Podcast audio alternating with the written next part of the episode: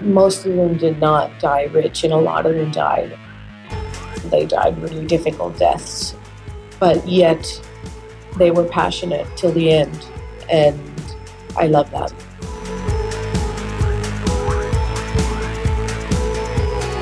This is Not What You Think. I'm Sasha Rosen.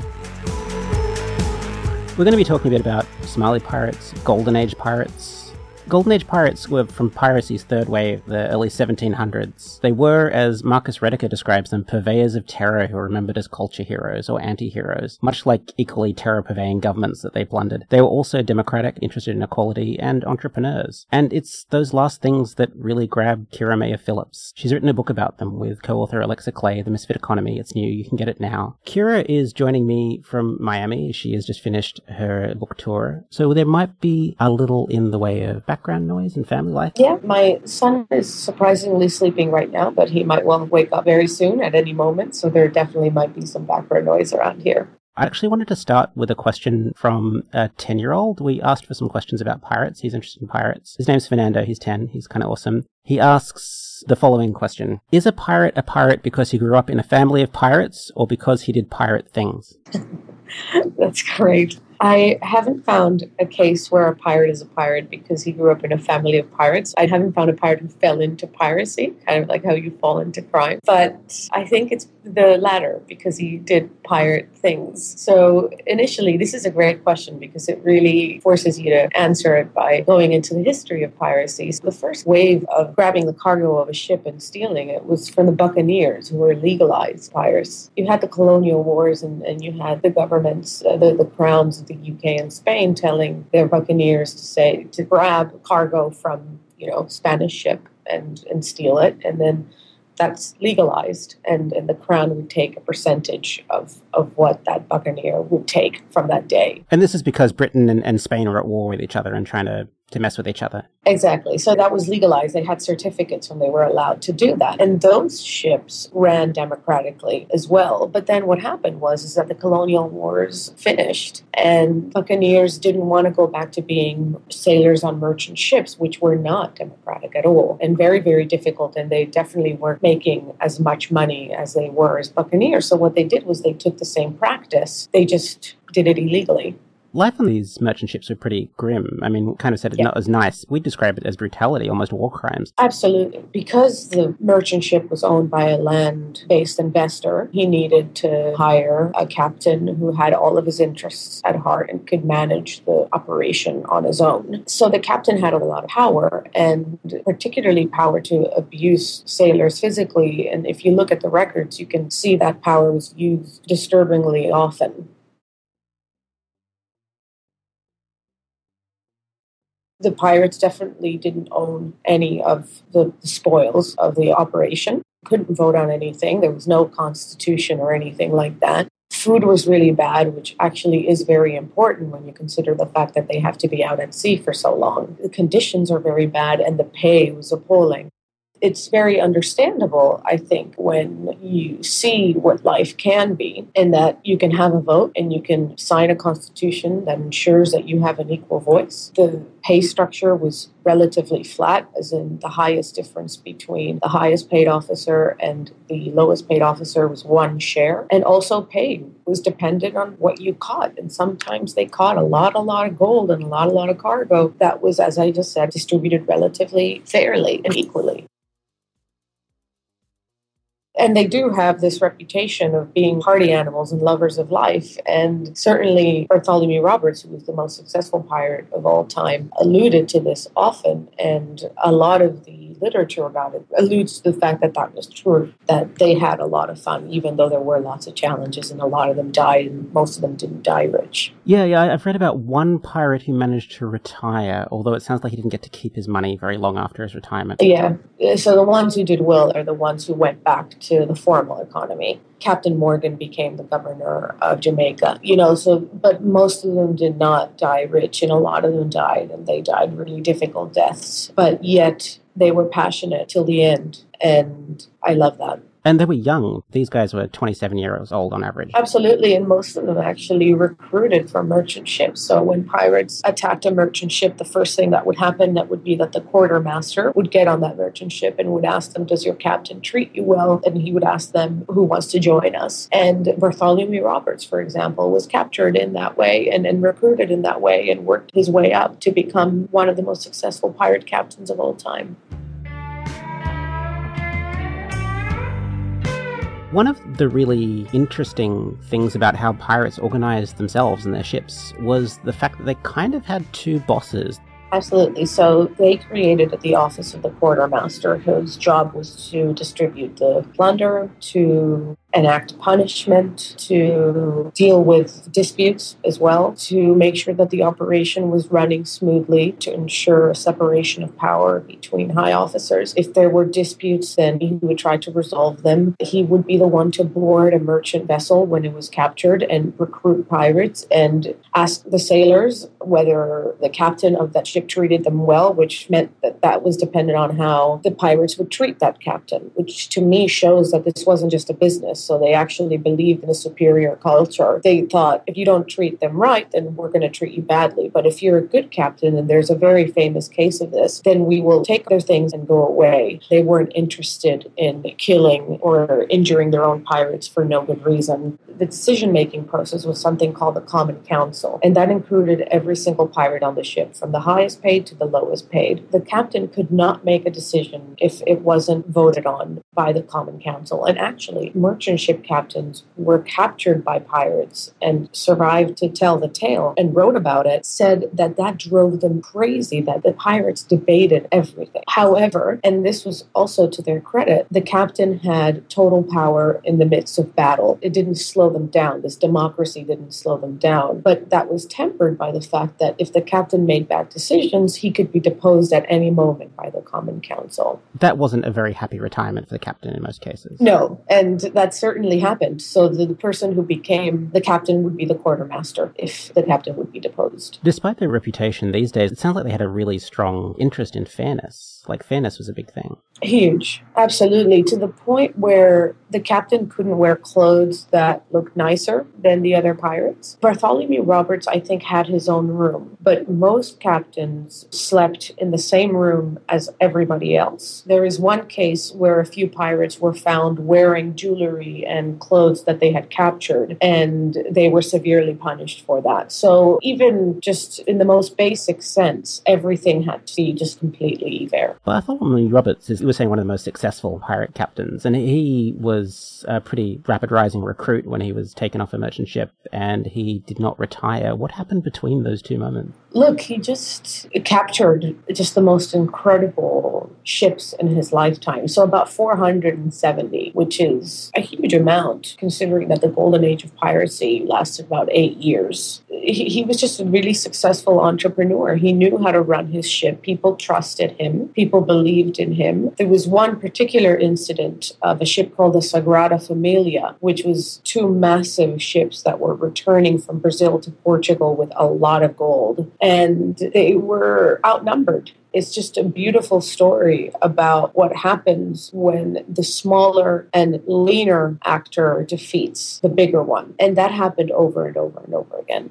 there was brutality mixed in with all of this uh, this democratic organization as well. It was dark amongst themselves. Historians have said that they failed to find an instance when one pirate killed another in order to enlarge the pot of money that would come because it was distributed fairly equally. However, a lot of pirates died. They drank a lot and often found themselves in places where they had no idea where they were and died at sea. So it was definitely a dark period, and and they were doing dark things and they were hurting people as well, um, unnecessarily often, and there's no moving away from that fact. However, a point that I do have to make about this, and certainly related to Blackbeard, is that they knew how to act the part of the dark, scary pirate because they needed to, because it was a wise business decision. So they talked about Blackbeard as being the scariest person around because he acted that way. But in reality, he never killed anyone because he didn't have to. And they were actually master PR people. They liked it when people wrote about them as scary, scary people. Blackbeard, for instance, was able to kind of live in this alternative reality of this monster because the merchant ships and the navy ships instantly put down their guard and they're like, "You got us, right?" So they took a lot without a fight because of their ability to portray themselves as really scary and really dark and really happy and, and ready to kill somebody. And in general, they didn't want to fight. They were in it much more for the money. They did not want to fight. They didn't want pirates to get injured. They had social insurance schemes that guaranteed that a pirate would get paid whether he got hurt. And if he could never work again, then he was guaranteed to be able to be part of the pirate company for the rest of his life. If a pirate died and had a family, that family would get paid. And this varied from ship to ship. Generally, they had these things enacted and they didn't want their pirates to get hurt. It didn't make sense to them.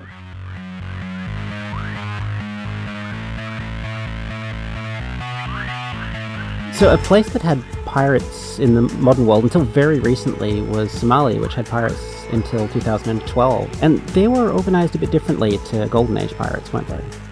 Piracy in Somalia first arose in the early 90s, and it arose as a result of foreign trawlers who were illegally taking the country's fishing stock. The government collapsed in 1991. As a result of that, the Navy and Coastal Police was unable to repel this illegal fishing. So, what a lot of these ex fishermen did was they turned to piracy. They, they noticed that the ships that were crossing their shores could be attacked, and they started levying a sort of invisible tax on them. So, for a long time, this was Somali piracy. We spoke to one who actually said he started doing this in the 80s and, and, and in the late 80s. And for a long time, Somali piracy was a very lo fi and opportunistic affair. You spot a ship close to shore and you attack it. And, and you kind of do that by getting a few of your friends together or, or, or colleagues together and splitting the spoils. We heard either equally or according to how much each person invested in the operation. But then this entrepreneur, or he was actually a civil servant at the time, he goes by the nickname Afweyne. He's actually in prison in Belgium right now. He noticed what was happening in Puntland, which is where Somali piracy originated, and he thought this is pretty big. Like this has the potential to be a huge business venture, not just a small informal opportunistic kind of affair. So he started looking for investors with, quote, a very good business idea. Where do you look for investors in piracy? He went to his hometown. He's not from Puntland. And he thought, look, there are commercial vessels. They're crossing Somalia's shores actually much further away from Somalia's shores. So the Gulf of Aden, which forms part of the Suez Canal waterway and it links the Mediterranean to the Indian Ocean uh, there's an opportunity to hijack these ships and hold them for ransom because they're extremely valuable. And he found investors and he founded something called Somali Marines. And he recruited pirates from Puntland, many of them the original fishermen. And he started training them on how to board a ship and sort of military style training is what the pirate told us. And they began using what they called motherships. So, usually fishing dhows in the middle of the ocean that they used as bases on the sea. And that that allowed them to go much further away from Somali shores and attack much bigger commercial vessels. These are almost like aircraft carriers, but for boats. Absolutely. And then suddenly, what you had in the news was pirates capturing, for example, the MV Faina, which is the first hijacking that made it into the international press in a big way, and that commanded a ransom of, of three and a half million dollars. And the way that piracy started to work as a complete business is that once you capture a ship, they steer it back to shore, and an entire local local economy rises up to service the ship and the pirates and its hostages. So they sell water and food and khat, which is a very popular narcotic chewable plant. And I found that extremely interesting. The thought that hit me when I read this was, wow, we are not the only people who think about how to scale a business model. These guys are thinking about that kind of thing too. They're thinking about recruitment. They're thinking about how to inject meaning into what they do. So, for example, the birth of piracy was the ex-fishermen attacking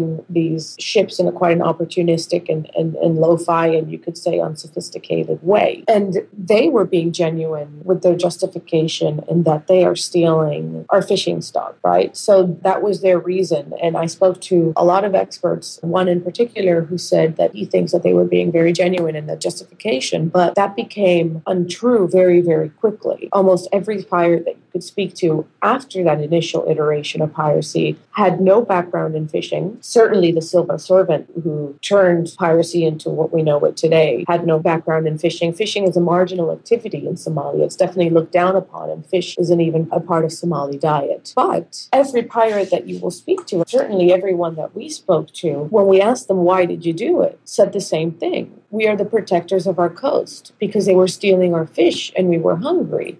That's not true, but that shows how incredible the strength of that message has been and how it spread throughout all of the pirate clans that were working at the time. And we in the formal economy, we always talk about why do we do things? Why do we work for this company? Why do we design and sell iPhones and iPads and MacBooks? We need the why, right? Everybody talks about, you know, I need to know what my motivation is. Well, pirates also needed the why and they developed the why and, and they gave them a mission that stood beyond monetary gain, even though that was the ultimate goal. You think they, they believed that they were defending Somalia? I think that they believed in the use of that justification in order to garner sympathy from the press and from authors and researchers. They definitely, at the time, so the peak of piracy in 2012, they loved it when journalists spoke about them and reported on them because that meant that they could command higher ransom payments and they had a kind of a higher or a stronger hand in, in negotiating those ransom payments. Apparently, they had their own PR departments, their own letterheads. They had letterheads. Yeah, there was one letterhead that was found which said, Congratulations, you've been captured by this pirate group. If you cooperate, everything will be fine, that kind of thing. Um, in our conversations with them, sure, they did mention the fish, but you know, they tried to say, but I needed money and I would actually pirate again if I get out of prison and can't find a job. So the lack of opportunity for employment and the fact that they wanted a quick buck and seeing other pirates make a lot of money, they know that that's a reason.